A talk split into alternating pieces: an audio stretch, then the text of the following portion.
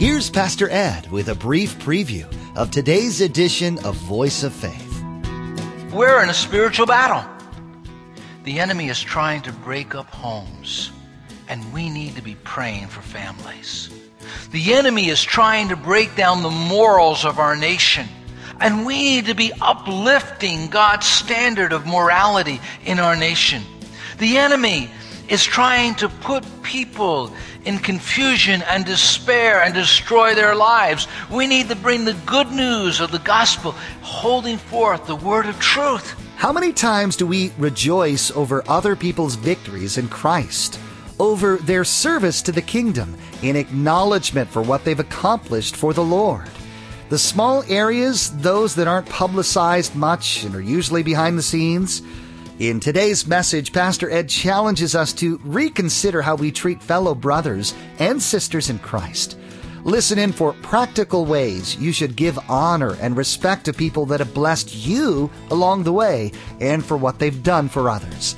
Now, here's Pastor Ed in the book of Philippians, chapter 2, verse 25, with part one of his message entitled, Being People of Honor. Philippians chapter 2 but I think it necessary to send back to you Epaphroditus, my brother, fellow worker, and fellow soldier, who is also your messenger, whom you sent to take care of my needs. Verse 26 For he longs for all of you, and is distressed because you heard he was ill.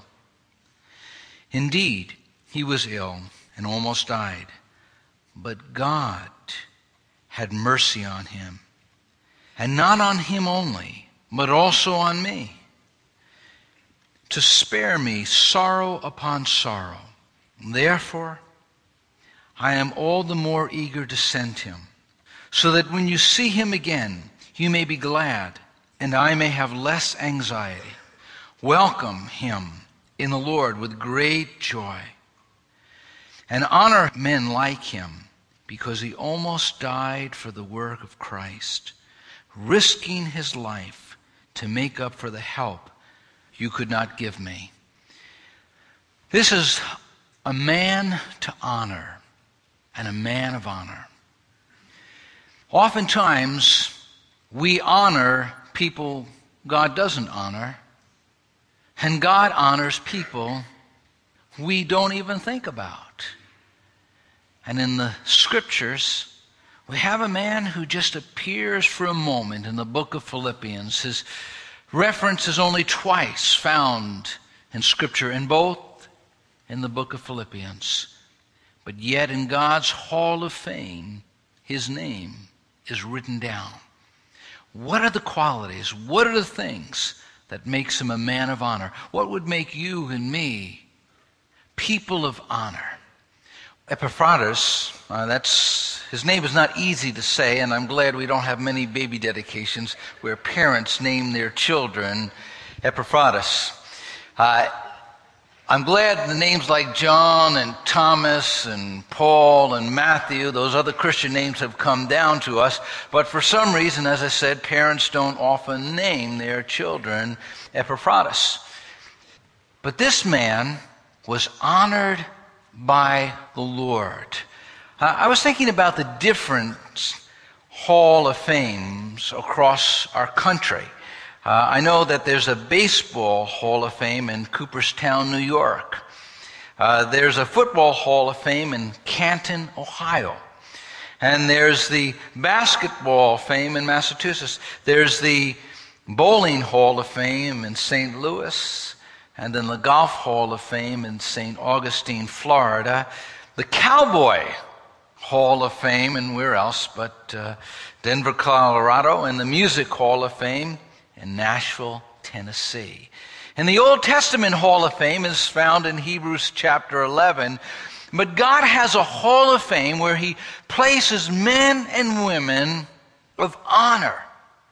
Now, they may not be the people you would think because we get caught up in the culture. Those people who have achieved some great mark of success, some great notoriety, some public sort of persona, We consider them the people to put in the hall of fame. Uh, but God chose this simple man. Sometimes I'm afraid the church is like the culture after the Vietnam War. My generation failed to honor those who came back from the Vietnam War. And it was a while before a memorial was raised up. They didn't come back to uh, parades. They didn't come back to uh, accolades, those who fought in that war.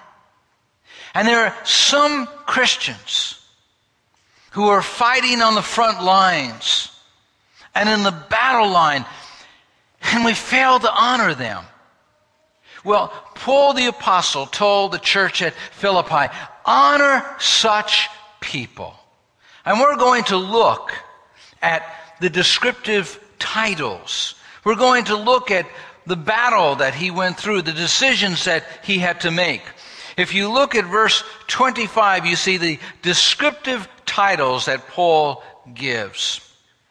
Epaphroditus, in verse 25, but I think it necessary to send back Epaphroditus, my brother, fellow worker, and fellow soldier, who is also your messenger, whom you sent to take care of my needs, a fellow brother.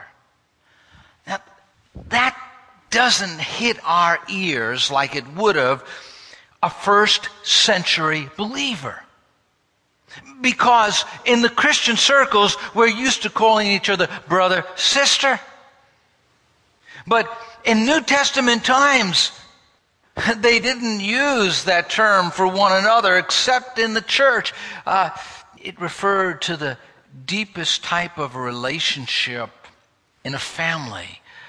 He was his brother. Paul the Apostle was born a Jew. He was a different nationality, a different culture, and Epaphroditus was a pagan, named after a pagan god. They would have never met had not they met Christ. They would have never considered themselves as brothers had not they met Christ. How many of you know that the relationships and the friendships that you have are now because of your relationship to Jesus Christ? The person in the congregation that's that brother or sister, they're as close to you as your earthly family and sometimes closer because of a spiritual kinship. God brought Paul and Epaphroditus together and there was this bond of unity that was created because of their relationship to God. Sometimes I notice that people with fond memories remember the church that they were saved in, the church that they grew up in. It's like a homing pigeon, just going back home. And they'll think about the people that prayed for them, the people that encouraged them, the people that walk with them in this Christian walk. There ought to be this family of origin, this spiritual family of origin that we're all a part of. And we ought to be connecting with one another as brothers and sisters, as the family of God. And that's what he's saying here. I think about Jesus, the statement he made that shocked his family. His family had come and they wanted to spend time with him. They knew how busy he was. And in Luke chapter 8, it says, Now Jesus' mother and brothers came to see him. But they were not able to get near because of the crowd. Someone told him, Your mother and brothers are standing outside wanting to see you. Now, watch the way he replies My mother and brothers are those who hear God's word and put it into practice. And in Mark's gospel, Jesus says, Whoever does God's will is my brother and sister and mother. He began a new family, the family of God. And so people who live for Christ, who walk with Christ, who have sold their life out for the kingdom of God, there's a connection that we have. Get connected with the body of Christ. Look at those around you, not just as congregants that attend faith assembly, but as brothers and sisters in the Lord. I think it's good to use that term, brother, sister. It's a biblical term. And he gives him this title, brother. He is a fellow believer. Uh, he calls him also a fellow worker, this person of honor. But I think it necessary to send back Epaphroditus, my brother, fellow worker. Notice, fellow worker. Paul lifts him up to an elevated position. Here, this man comes as a messenger with a message from the church of Philippi.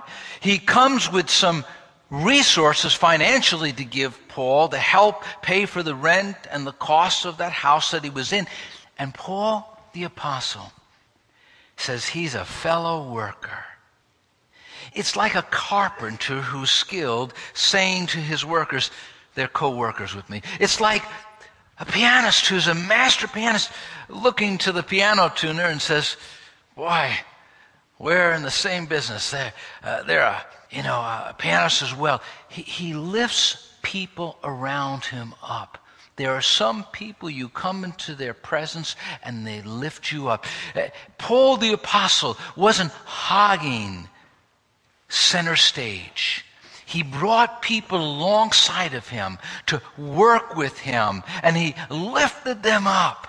And they were involved in the ministry. And he says, Here is my fellow worker. I remember a friend telling me how his mother was raised up in a very difficult home, and she carried into her home, her family, those difficulties. Uh, she was always put down by her parents, and she wound up uh, putting down her children. When her children attempted to help her around the house, maybe paint, maybe fix something, maybe do something in the garden, she would put them down and say, Oh, you can't do that, don't bother. We ought to be the type of people that lift other people up, to help them in the work of the Lord. Here, Paul was a, an apostle who had incredible revelation from God, and yet he's lifting others up to serve in the church. The work that you give and the work that you do in the church is more than a job. It's a calling. In fact, someone illustrated that by uh, this what they wrote, and I'd like to read it to you. In a job, you expect to receive. In a ministry, you expect to give. A job is your choice. A ministry is Christ's call. In a job, giving something to get something. In a ministry, you return something that has already been given to you. A job depends on your abilities. A ministry depends on your availability to God. A job done well brings you praise. A ministry done well brings honor to Christ. Knowing that God has called us to be workers in the kingdom, not just to be pew warmers, not just to sit on the sideline, not just to simply observe, but to participate. He calls them not only a brother, a fellow worker, but he calls him a fellow soldier. He says, He is my fellow soldier. Perhaps Paul was thinking of the Praetorian Guard, who were soldiers and how they worked together in harmony. And perhaps he was thinking of the Roman army who would lock shields together and they would move forward like a giant wall in a battle. He was saying, we are to lock shields together. We are to be soldiers in the army of Christ. We're in a spiritual battle. The enemy is trying to break up homes, and we need to be praying for families. The enemy is trying to break down the morals of our nation. And we need to be uplifting God's standard of morality in our nation. The enemy is trying to put people in confusion and despair and destroy their lives. We need to bring the good news of the gospel, holding forth the word of truth. We're in a battle. We're in spiritual warfare. Paul the apostle says, here are the titles of my brother. He is a brother. He is a fellow worker. He is a soldier in the army of God.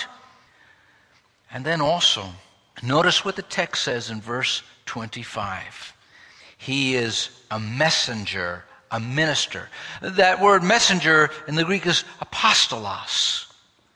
That was someone who was sent. He wasn't an apostle in the sense that Paul was an apostle, one who especially witnessed and had a special role as an overseer. No, he was someone that the church sent.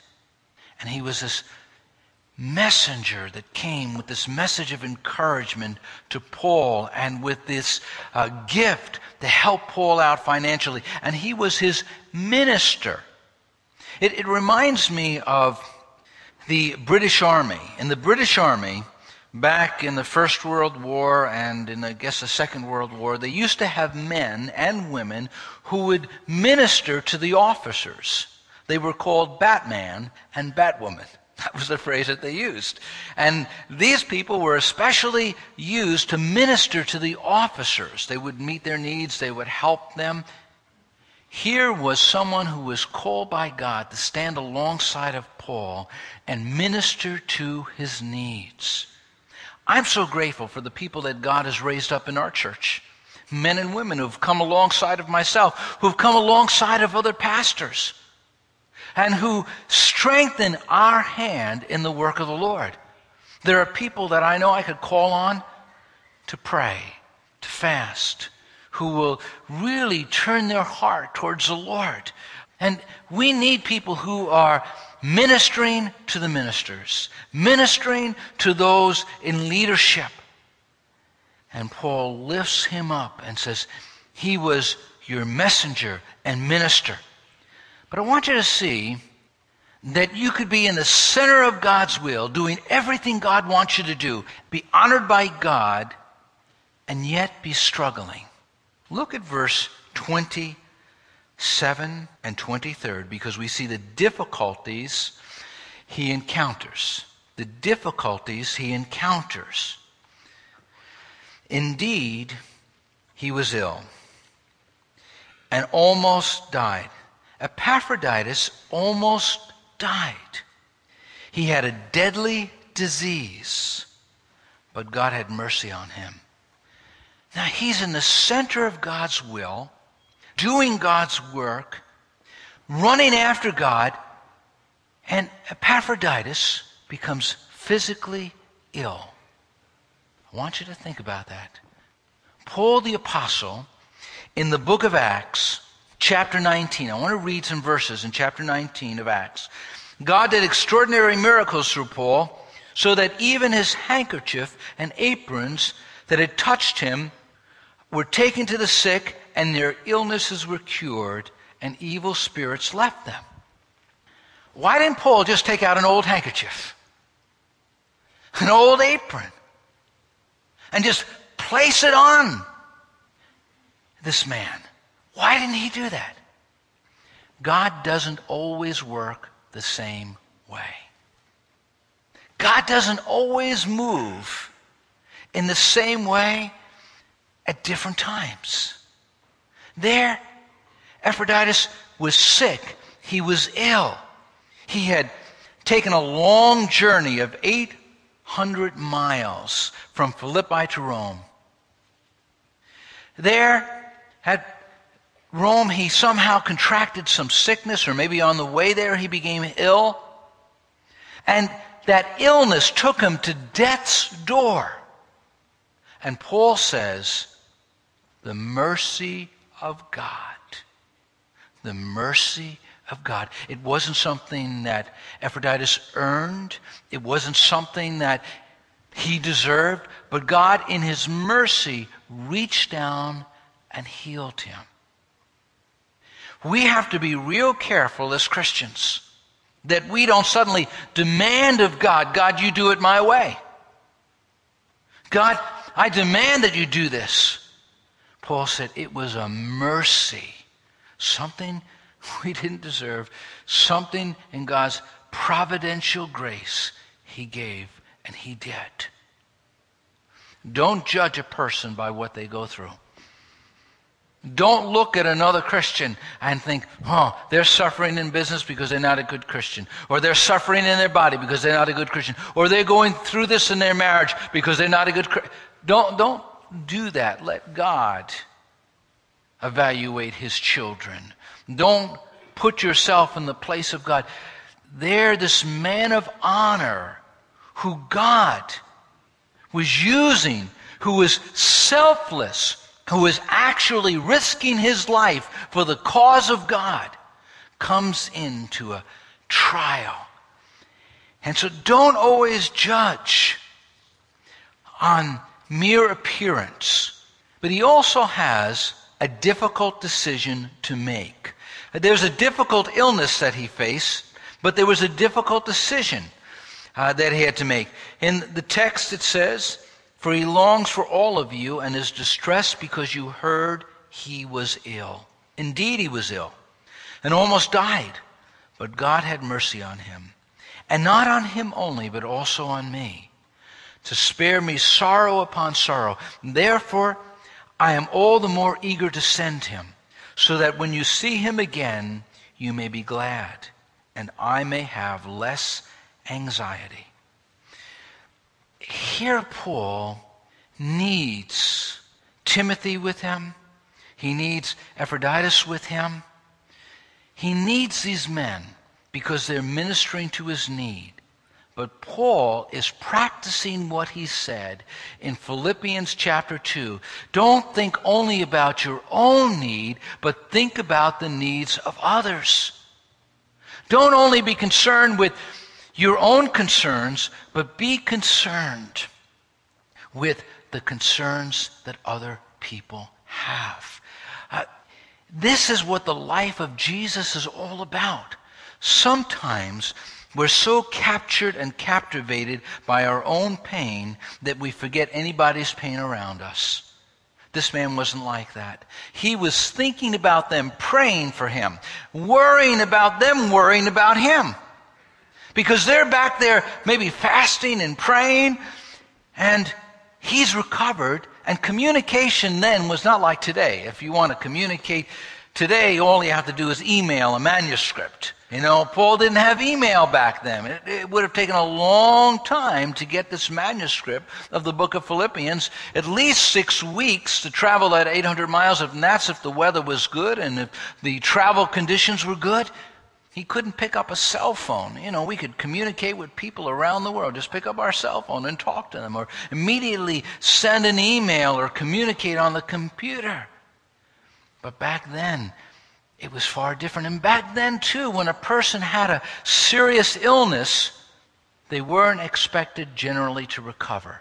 Today, person gets a bad diagnosis, and we have hope for recovery. I'm grateful for the society and the time that we live in. But back then, when you came down the death's door, that door was surely going to open. In most cases, it did. But here, God intervened supernaturally. And He's healed, and He's concerned about people still praying for Him, worried about Him, concerned about Him. That's manifesting a Christ like life. Being confident of this very thing, that he who has begun a good work in you will complete it until the day of Jesus Christ. This is a wonderful truth taken from the book of Philippians, chapter 1, verse 6. And as trying times enter into your life, it's important to continually keep this at the forefront of your thoughts. Each day here on Voice of Faith, Pastor Ed will be teaching verse by verse through Paul's letter to the church in Philippi. Thanks for joining us today. You've been listening to Voice of Faith, the radio ministry of Dr. Edward Jones of Faith Assembly in Poughkeepsie, New York.